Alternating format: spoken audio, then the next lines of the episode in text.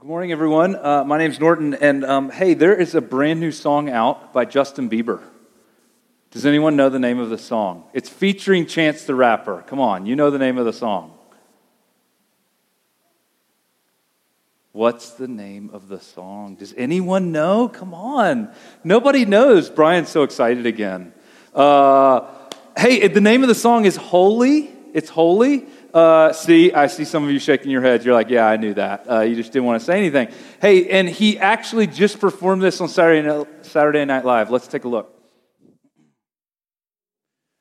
All right, so uh, in typical Bieber fashion, there's, um, there's all this religious imagery. I don't, you probably saw the big cross behind him.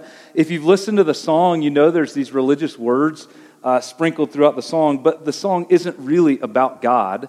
It's about his girlfriend or his wife. He's saying, The way you hold me uh, makes me feel so holy or feel so holy, right? And basically, he's saying that your love is amazing. The way you hold me is different. It's special. It's different than any other girl I've ever had, right? There's something holy or sacred about it. And normally we might disparage um, an artist for sort of using this kind of language to talk about their girlfriend or their boyfriend uh, because it seems to cheapen that language. And yet, um, here's something interesting. In the Old Testament, the word holy is actually used in a way that's somewhat similar to the way that Justin Bieber uses it. It's not actually, it, it's not a religious word when it's used in the Old Testament. Um, let me tell you a little Hebrew. Uh, the Hebrew word is the word kadosh. Um, sometimes it's spelled with a K, usually with a Q. Uh, it's the word kadosh, and it's actually used and means the same thing that Justin Bieber meant when he said that. It means something that's special, uh, something that's unique, something that's different than everything else, or something that, that stands separately than everything else. And that's an important insight because we're actually reading through this book called Leviticus. We're in a series called You Lost Me at Leviticus. We're reading through the entire book. If you happen to be joining us, um, we're about two thirds or three fourths of the way through the book. And the book is really just about Israel's life right after they have been saved from slavery in Egypt. And this word kadosh, this Hebrew word for holy, shows up over and over and over and over in the book. In fact, if I could summarize the whole book in one phrase, in one message, or in one verse, it would be this from Leviticus 19 Be Kadosh, because I, the Lord your God, am Kadosh. And I'll use the word uh, kadosh. It's always translated be holy in most of our Bibles, but sometimes I'll use the word kadosh today um, not just to try to sound cool, but because whenever we hear the word holy or be holy, uh, I think what we hear is be religious uh, or be righteous. And, and that doesn't feel attainable for most of us, or it doesn't even feel that appealing for most of us, but that's not what the word means. It's important for us to understand what it means because it wasn't just for Israel. This wasn't just a command for people thousands of years ago. The New Testament also says that we, as followers of Jesus today, are also supposed to be holy. Listen to the Apostle Peter. He wrote this in his first letter uh, Praise be to the God and Father of our Lord Jesus Christ. In his great mercy, he has given us new birth into a living hope. So he's just talking about becoming a Christian and having a new hope in our lives. And then he says, just as he who called you is holy, so be holy in all you do, for it is written. And then he quotes that verse from the book of Leviticus Be holy because I am holy. So, so the question for Israel, and I think the question is the same for us still even today, is simple what does it mean to be kadosh? Or what does it mean to be holy? And if to be holy doesn't mean you have to be like Mother Teresa, right? Because that's impossible. That feels like this impossible standard. If it doesn't mean that, then what does it mean? What does it mean for sort of an average, normal guy like me or normal people like all of us? What it would have meant for the Israelites, they would have said they're normal people. In fact, they used to be slaves. They've just worked their whole life as slaves. And so now they're living in the wilderness and they're saying, God, you're saying we're supposed to be a holy people. What does that even mean? And in a sense, this is what the entire book of Leviticus is trying to answer. It's just trying to answer this question. Now, today we're going to discover an insight. It's tucked away into chapters 21 and 22. That's where we're at in the book, that's what we're reading. And uh, it's an insight that answers this question in a new and surprising and maybe unsuspecting way. Now, first, uh, let me show you an image. Um, this is my crude attempt at trying to explain something really, really important. The first half of Leviticus is about the priests in the tabernacle. And we read a whole bunch of that. It's all about these specific people in this specific place, the priests in the tabernacle. And in the second half, it shifts attention to the people of Israel at large and their homes and their lives and their camps and their fields and what happens outside of the tabernacle. But then the mission is always even bigger than that.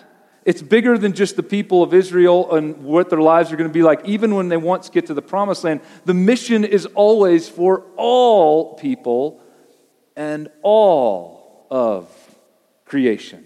But it starts with this very small group of people that have been set apart, these priests in this very specific place, a tabernacle that was about the same size as this building, maybe slightly bigger. It starts with them, and as they learn what it means to be kadosh in this place that is called kadosh, they will model holiness for the rest of the people and how they can be holy in their homes and in their lives and in their neighborhoods. And then the people of Israel are always to be a model for the entire world. Do you see this kind of movement in the book of Leviticus? Now, we're in the second half of the book, so we're reading about the people and their lives. And last week, we read about all of these instructions about how they're supposed to relate to other people and how they're supposed to live their lives in their homes. But then suddenly, in chapter 21, what we're going to read today, it shifts back to the priests. And it has some instructions specifically for stuff they do at the tabernacle. And we don't really know why it shifts back for just these two chapters. Um, whoever edited the final version of this book of Leviticus probably put together a bunch of uh, groups of instructions, and we don't know why they didn't put these two chapters in the first half of the book. Maybe there's a really important insight in these two chapters that is for the priest, but it's not just for the priest, it's really for all of the people. And I think that's what we're going to see today. So let's jump into the chapters, and here's what I'm going to do. We're not actually going to read the chapters, they're fairly tedious and detailed. So I'm going to give you a quick summary and then tell you why all of this is super important. There are six different sets of instructions or sections in these two chapters. Here's what they are. Um, in verses 1 through 9 in chapter 21, the first section is about priests, instructions for the priests concerning mourning and marriage. So, mourning is whenever someone died, uh, and issues of life and death are really important. Here's how the priests are supposed to navigate that, and here's who priests can marry.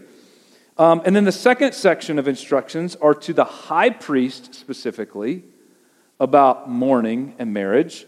The third section, verses 16 through 24, are about physical qualifications for certain priestly roles.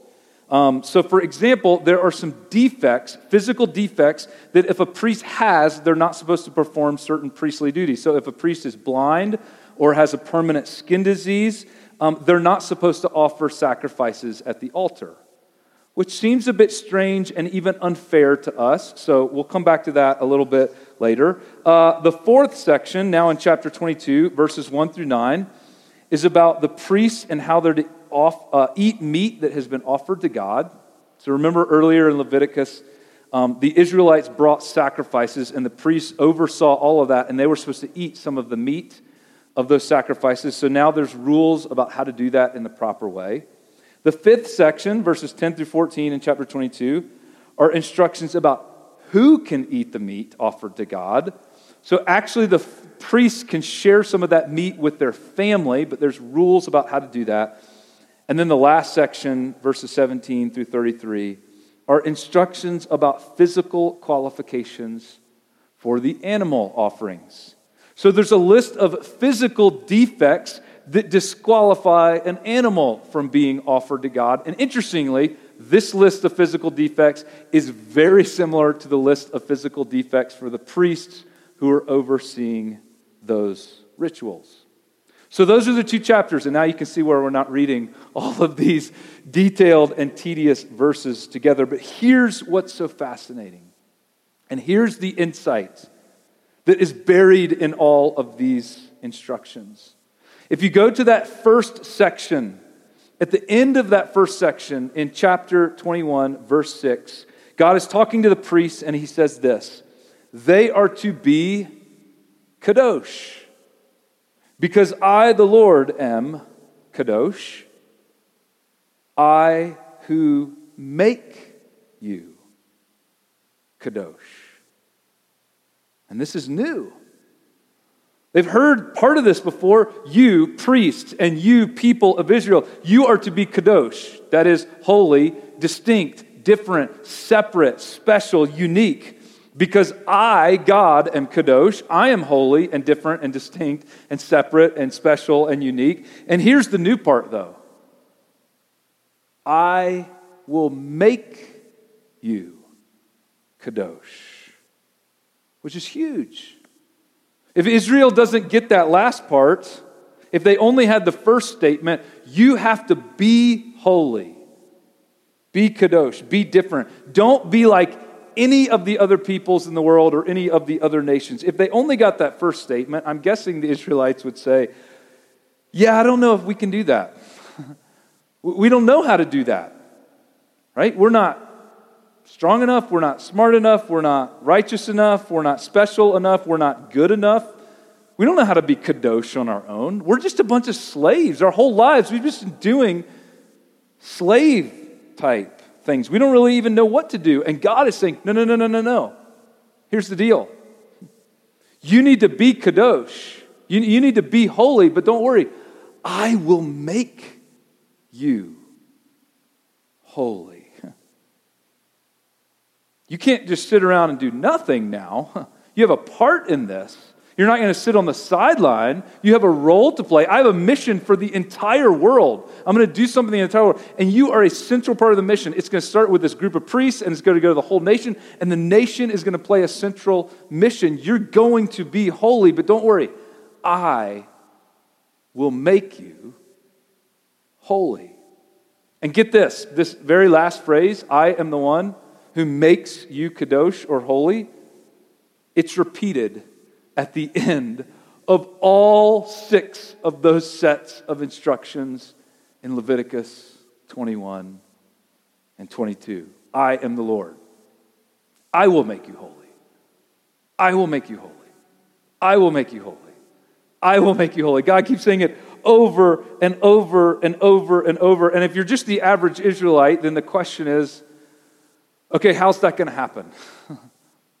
like, how does that even work? How does God make us as a whole people? How does God make us holy? How does He make us different? How does He make us this light in the world that He keeps saying we are?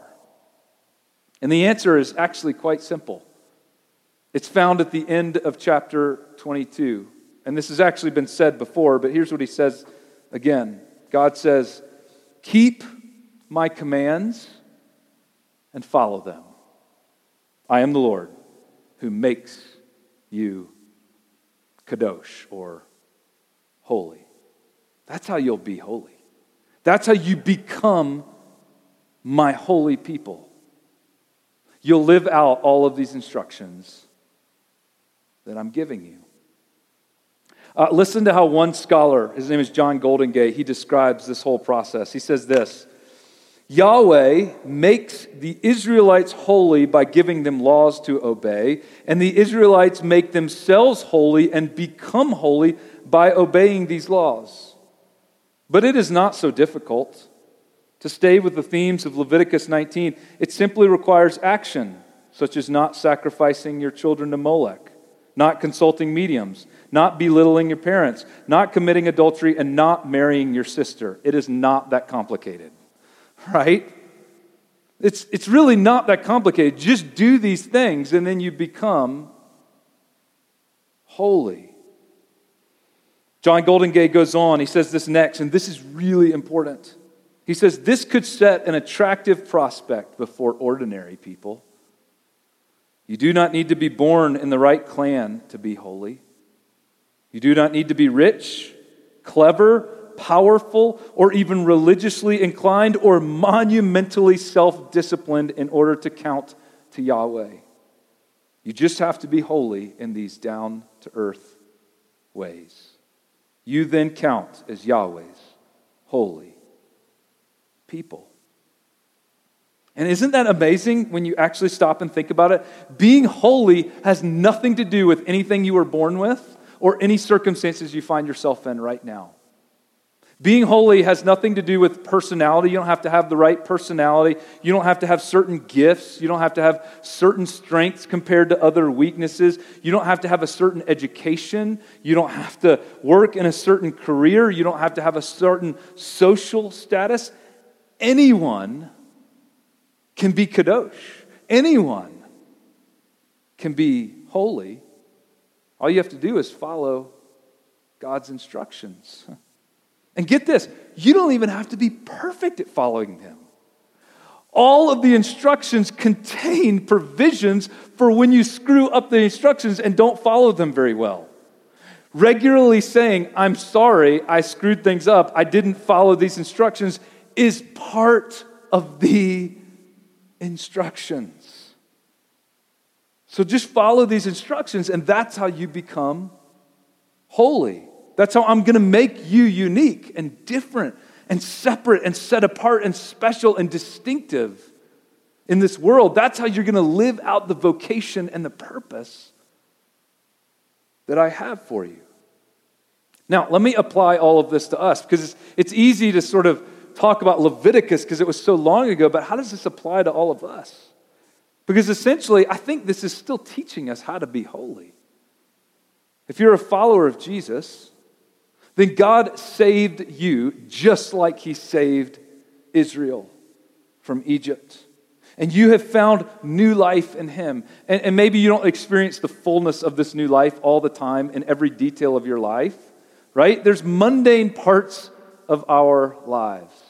And yet, all of us would probably be able to say there have been moments where we've experienced profound peace, maybe profound forgiveness healing, purpose, meaning, undeserved grace, right? You have experienced the difference that God can make in your life. And to be holy, to be kadosh, is just to live out that difference. It's to live out that new life that God has given you. It's to show the world a new and a different way.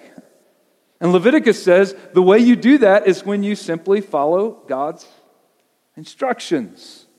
That's how God will make you holy. So let's get very specific. If you were to take all of the instructions we've read so far and that we're going to read in Leviticus, you could essentially put them into three large categories that still apply to us as followers of Jesus today. Let me tell you what they are. These are, are the ways you become kadosh or holy. The first is just loving others. It's just loving others. And this is the heartbeat of so many of those instructions that we read last week. If you were with us then, you just love others in your everyday actions. And in the Old Testament, loving others is almost always about compassion or justice. It's one of those two things. Uh, compassion is simply being kind to someone who needs kindness. I mean, it could be as simple as handing a meal to somebody who's homeless on the side of the road. It could be saying encouraging words to somebody at work when you sense they're having a bad day or a bad week. It might be just raking the leaves in your neighbor's yard. Uh, justice is standing up for someone who needs standing up for. That might be fighting for someone who's being taken advantage of or who hasn't been given a voice.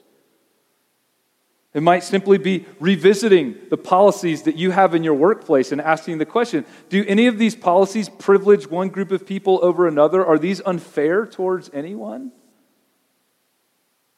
Perhaps it's simply choosing to not take credit for something when someone tries to give you credit and you know you didn't do it. That's the fair thing or the just thing. And our world right now lacks a lot of compassion and justice.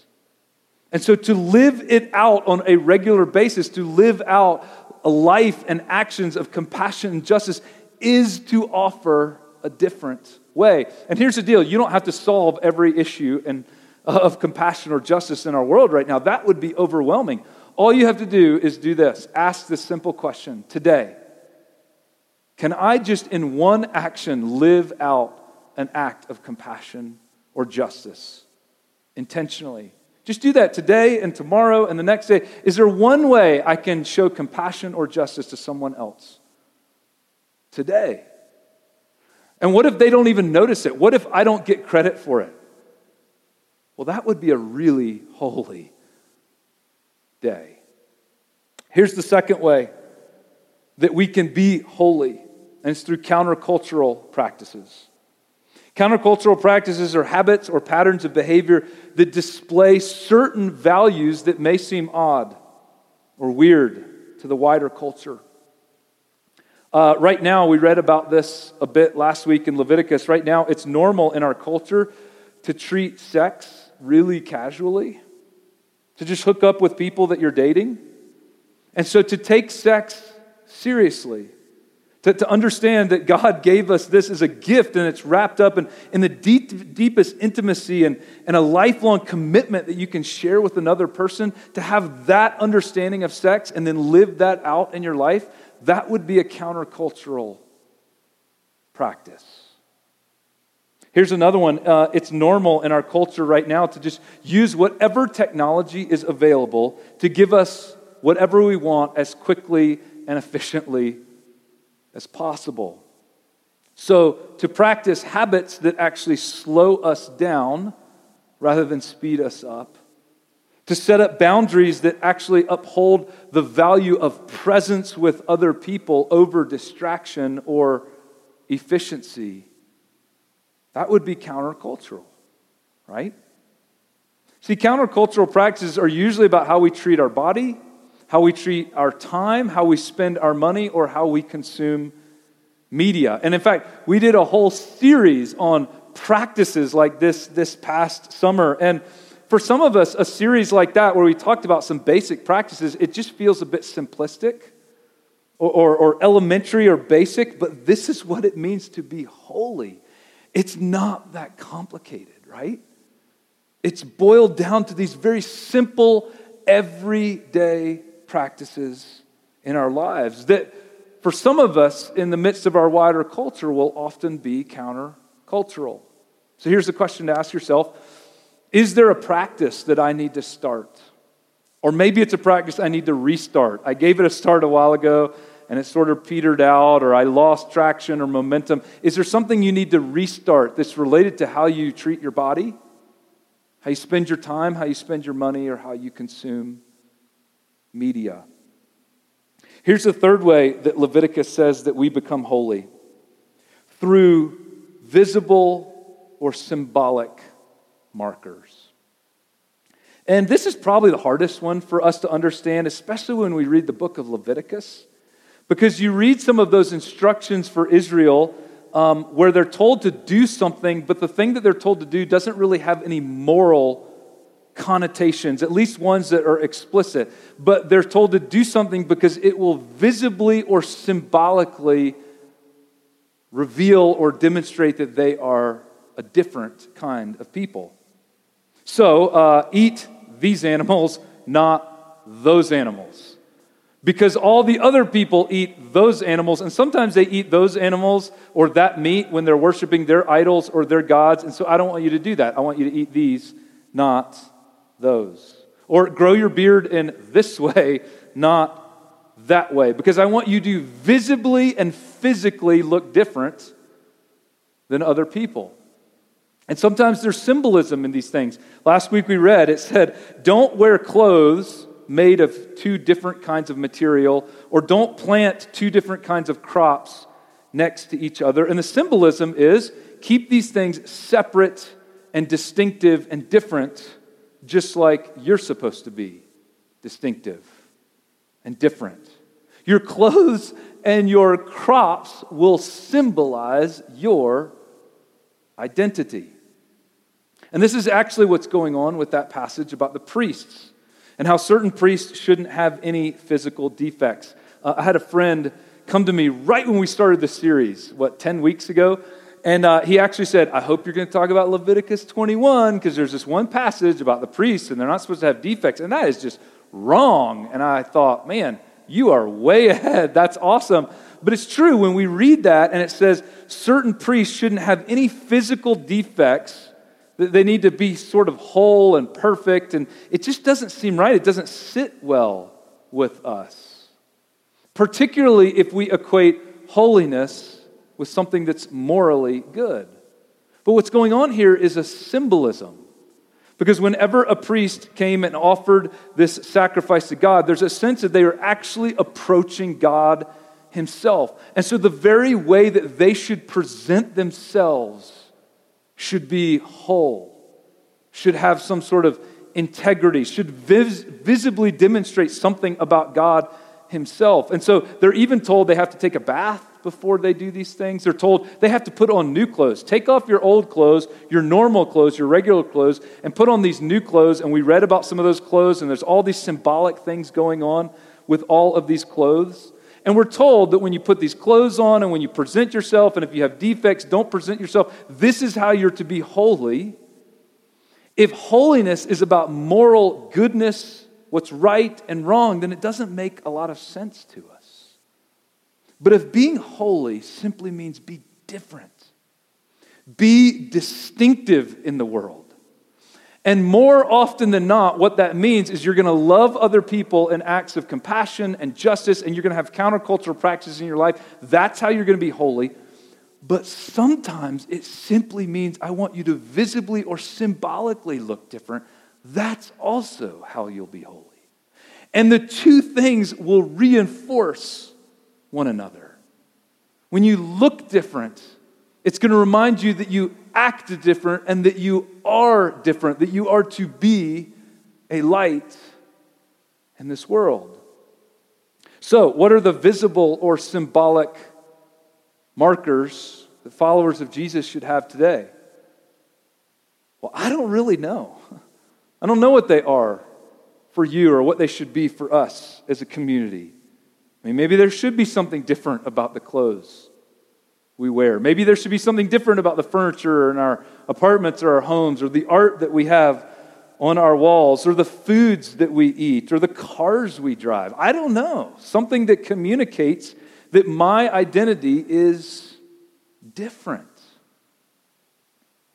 I think of the Amish people It's pretty clear that they have a different identity by how they look and what they do. I think of Orthodox Jews. Now, I'm not suggesting that we become Amish or we become like Orthodox Jews, but I do wonder if we have worked so hard at trying to blend in and look like everyone else that it's no surprise that followers of Jesus often act like everyone else as well, which is the opposite of being kadosh, of being holy, of showing a new and different and life giving way to the world. So, here's your assignment today and this week. Would you think about these three areas in your life? And would you not only think about them, but would you actually do something in each of these areas? Because that is how God makes us holy.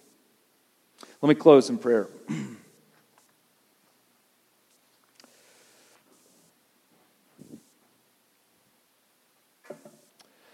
God, I pray um, for each person who's here in this building today or who's watching online.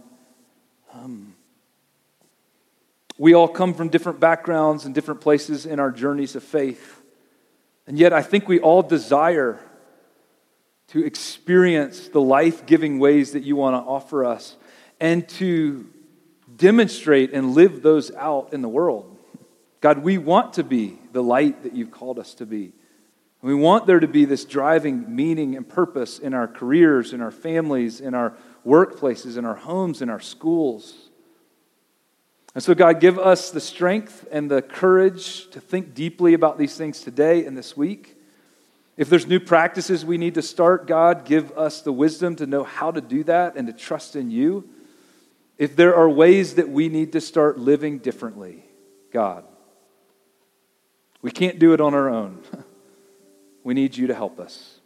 Help us become the people you've called us to be. We pray this in your name. Amen.